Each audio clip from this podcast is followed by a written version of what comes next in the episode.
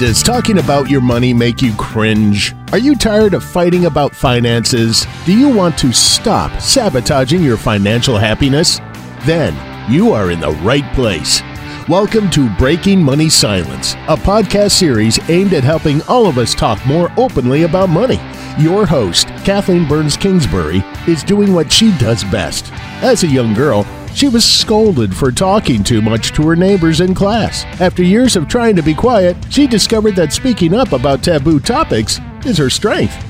International speaker, author, and founder of KBK Wealth Connection, Kathleen understands money and our relationship with it. She is a wealth psychology expert who has helped thousands of advisors and clients communicate more effectively about money. Now, listen to Kathleen as she assists today's guest in busting their favorite money myth wide open.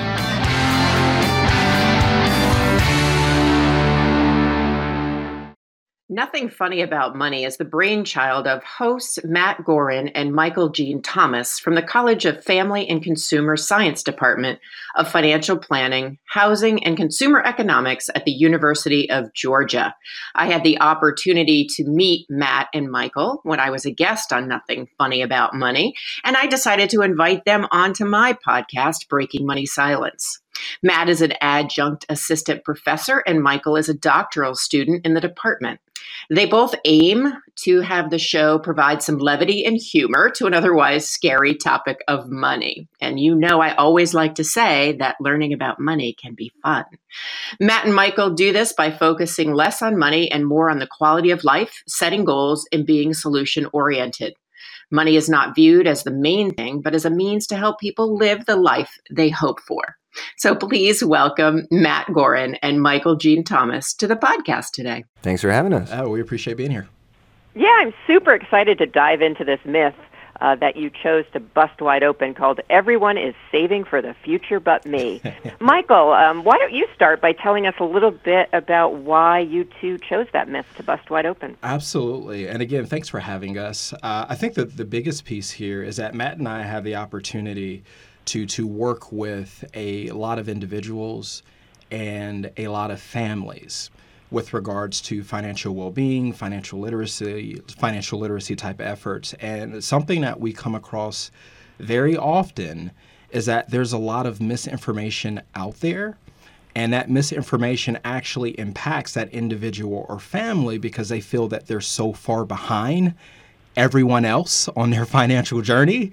And when that happens, what we found is that they typically tend to start uh, avoiding making decisions to make their situation better. And one of the reasons why we wanted to have this conversation is that we wanted to let families and individuals know that you might not be as far behind in this process as you think you are. And there are a lot of opportunities to help get you where you want to be. It's so interesting that we often think that the other person has their financial act together and we don't. Don't you think? It it, it is it is, uh, but it, again, like we were talking about earlier, there's that there's that misinformation piece. We we don't necessarily know. So, for instance, there was uh, a couple, not a couple, there were two individuals that I was working with about a year and a half ago, and one had their home paid for, and the other one didn't. And you can just see the one who didn't have their home paid for like their demeanor just kind of dropped when they found out that someone their same age was kind of moving along in life a little bit quicker or more quickly so they so they thought. And then we actually dove into the why that happened. The person whose home was paid for they had actually inherited that house from a grandparent right? So that other person was attributing these characteristics and qualities about this person. Oh, they have to have more money, right? They have to be more consistent. They're better than I am. And when we actually started to unpack it a little bit more, we transitioned a conversation from where you currently are to where you can possibly be and how you can do the same thing generationally from your family. But a lot of times we don't ask the why question we just look at the what is and we attribute what we want to attribute to the scenario. Absolutely. And I think one of the things that um, I talk about in my book, Breaking Money Silence, that I think you're alluding to here is the idea of curiosity, that mm. we take a mm. lot of this at face value, right? Everybody's saving but me. Absolutely. Um, and if they look that like they're in a better situation, there's an assumption about that as opposed to an inquiry or a getting curious. Exactly. Now, Right. Now, before we get into, like, you know, what you can do about it, I'm curious is there any way in which this myth, even for a short period of time, can be helpful to somebody? Actually, it can be helpful to somebody.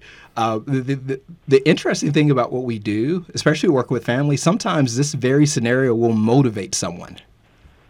Right? This can be all that they need to say, all right, I need to get my act together and I need to, you know, do everything that I can to get where this other person is. They're not ashamed to even follow up and ask questions of the individual who is where they want to be. So what's interesting that we all have these different money personalities and traits and characteristics, um, and it's important to know where you fall in, in that regard because some people need financial counseling, financial help more so than others. And understanding where you fall in that realm is incredibly important to make strides towards your goals. What a great distinction that if you think everyone is saving for the future and you feel like that motivates you, that that is maybe a healthy uh, money mind script or money mindset to have. Absolutely. Versus if you are thinking that and feeling really bad about yourself. And you mentioned the word shame. Yes. Can you talk a little bit more about how money shame um, can trip us up, and um, especially in this scenario? Absolutely, it's huge. So I, I, spoke about avoidance, and, and Matt and I see this all the time. You know, when we're working with clients, uh, we're just trying to get them to open the mail. right? we're, we're just trying to get them to open it. And sometimes for our clients, it took them so much energy just to make the call to come in and sit down in front of us to even begin the process to ask for help. And Matt and I will tell you consistently across the board, after maybe the first or second session, they'll always say something like, Well, this was a lot better than I thought. And it was because we don't shame them. We allow them to be open. We allow them to be honest. We dispel a lot of these myths so they don't feel like they're alone. And then we can effectively start the process of strategizing what their characteristics are, what works for them, what doesn't work for them to create the most effective financial strategy. But a lot of people who utilize avoidance as a way to deal with these types of situations, they don't ask. They won't ask for help. And that's the that's the that's the scary thing about avoidance uh, is that you're reluctant to be open or vulnerable enough to seek help, and that's incredibly unfortunate for for for a lot of Americans out there. Absolutely. And when I, you know, I giggled a little bit, and part of the reason I giggled is as a behavioral change specialist, you know, one of the things that I hear you two shooting for is very small changes of Absolutely. opening your mail. So, in seriousness, um, I want to say that I understand for a lot of people that that's hard or that there's so much discomfort over dealing with money that they would rather just kind of put their head in the sand. And by no means is that funny, um, but shooting for very small changes is inspiring because I think if more people in the financial services industry had that empathy, towards somebody's struggle or feelings about money and then really shot for very small behavioral change in a very non-judgmental way, I know this is lofty, but I feel like the financial literacy crisis would go away because we'd be able to talk about these things with each other. You know, what are your thoughts, Matt? Uh, so far, so good. That's my first thought. Um, I'm just sitting here listening to Michael talk. Like, he, he, sounds pretty smart. He sounds like he knows what he's talking about. Uh, okay, my thoughts about all, all this other stuff. Um, yeah, I agree that, that the small changes can certainly make a, a big effect, and that uh, I'm glad that we're being so optimistic right now. That when we that when we are thinking, people are going to look out at their neighbors and their peers and say, the problem I have is I'm not saving enough money. Mm-hmm. That's if that is the problem. that that would be amazing. That's amazing. um, I I think a lot of people look out and see their neighbors' cars and the bigger house and all the gadgets, and the first thought that comes to their mind isn't uh, I'm not saving enough, but I'm not spending enough on all the the cool gadgets. Touche. That's a that's a great point a great in our consumer-driven uh, society. Sure. So, uh, what? How do you guys work with either one of these thoughts of everyone saving and that creates shame, or maybe everyone is you know drives a better car, has a better house, you know whatever it is. It's the old keeping up with the Joneses, right? That whole complex. Yeah. So I think part of how we can reframe this is if someone says, "I see so and so has the nice house and the nice car." If we can suggest that the reason they do that is because they saved up. Maybe they are a great saver, but they have a similar job to you. They maybe have a similar life to you. So you also can get those things. Uh, you also can save up for those things as well. And so empower people with those comparisons rather than make them feel uh, ashamed or um, self deprecating or something like that. What just popped into my mind is the whole idea of values. The other night, my husband and I went to see an estate attorney. We're redoing our estate plan, as exciting as that sounds. No, it is very Oh, exciting. sure. Yeah, is very yeah. exciting. Very and every, exciting. everyone else out there should be thinking about how are we thinking about our estate. Yeah, uh, I do and planning practice what I and preach, of and I did. Uh, I did pair that with a nice dinner, so uh, we would both think of it as a positive experience. but the reason that I bring that up is the idea of um, values, right? So, you know, I filled out the form before we went in, and and they have you, you know, list obviously all your assets and your liabilities, and I put down our two cars, and uh, the estate attorney looks at me and giggles, and she goes, "You put down blue Subaru, maroon Subaru," and I said, "What's funny about that?" She goes, "Most people are putting down Porsche." Right? And I thought to myself, well, that Well- really speaks to our values because I'm excited that I have a car that functions in the snow. You know, what, we there's a reason why we all connect. All right, because I drive a 2005 Camry. Matt just forced himself, literally forced himself to get a scooter. Yes, a 2017 Yamaha Zuma. So I think Nice. that that up, everybody. I think there's something in the air here when we connect and talk about these things, but it's very important. Yeah, and I would say that, uh, uh, the asterisk on what that estate planner said is most of her clients are driving Porsches. Most human beings, most Americans, uh, most people around the world are not driving Porsches. They're they're actually, in fact, not even driving cars at all.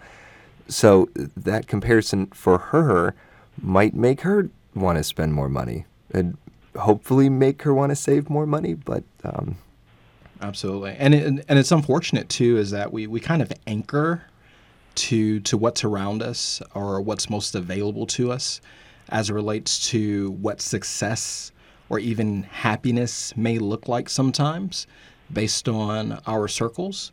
So so for instance, you know, for your um, uh, estate attorney, it's it's one of those situations where you can be working with a clientele, and that clientele becomes your anchor to what you need to signal to be able to attract right this type of clientele. Uh, we also do this in, like Matt was alluding to earlier, with with houses and cars and things that nature. These are these are signaling things that say that I'm on par or I'm equal with you uh, in some respect. But what a lot of uh, our families and a lot of individuals don't realize is that those do come with opportunity cost those things do impact your ability to save or your capacity to save. Uh, there's, you know, the whole notion of uh, being house rich and, and cash poor, right? Uh, and you see, and you see it reflected in different ways depending on socioeconomic status, but it's the same thing. Um, you know, people who are in a lower rung may invest more money in cars and things of that nature, and the people as they move up the rung uh, put more money in, in their homes. But even still, you can still be cash strapped in both scenarios. And it's very important to understand that the ability to save, the capacity to save, is really dependent upon the lifestyle that you're tethered to. And as you were mentioning, does that lifestyle really reflect your core values, or you're just anchoring yourself to what appears to be the standard or norm based on what's most available to you? Well, and what's also interesting in retrospect is, you know, if that had been 20 years ago, I probably would have felt bad that I didn't have a Porsche listed in my estate plan. And at my age, I'm like, good for me. You know, I beat up my cars and then I buy a new one. So it has to do definitely with values and comfortableness with your relationship with money. And, you know, the other thing that, that kind of in thinking about this, uh, you know, that's much more uh, usually about what the person who's commenting on their money mindset than your own. Um, so if somebody's listening in today and they're saying, you know, I do buy into this idea that everyone else is, is doing it right, whether that's saving, spending, whatever it might be, um, what kind of tips would you give the listeners on how can they start to get out of that habit and start to be a little bit more in tune with what they need or want to do around money? Well, one of the first things I would try to get them to do is put a dollar value on their values. And so we're talking here about I want a Porsche or I want a Subaru. Well, those things cost different amounts of money. Figure out what those amounts of money are. And then from that, you can build up a savings plan. And one example of this I just had in my class yesterday where we were talking about saving up for retirement. And of course, this is an odd thing to talk to a bunch of 19 year olds about, but that's what we were doing. and uh, one student was saying, I would want to live on $200,000 a year in today's dollars. That to me is uh, the right amount of money. That's an upper middle class lifestyle. And another student said, I'd be very happy with 70,000. Hmm. So these are two really different amounts of money that they're saving up for. One of the st- then we did the math. One of the students the the 200,000 needed to save something like 15 and a half million dollars to be able to pull that out uh, in retirement. The other student needed, I think, maybe five, six million dollars, whatever it was. So you know, one person needs more than twice, three times as much money as the other one does. Now, you could be the person who wants 70,000 looking at the person who wants 200,000 and saying, boy, I'm terrible at this. Mm-hmm. I'm not saving up nearly enough money. How is that person saving so much more? Well, they need to be saving so much more. So if it's motivating for you to look at this other person and say, hey, if they can save more, then maybe I can too. But if it's terrifying, if it's Absolutely. scary, if it makes you feel bad about yourself, realize that maybe your values are different than theirs. And maybe you're doing awesome Absolutely. for what your values are. I, I, agree wholeheartedly.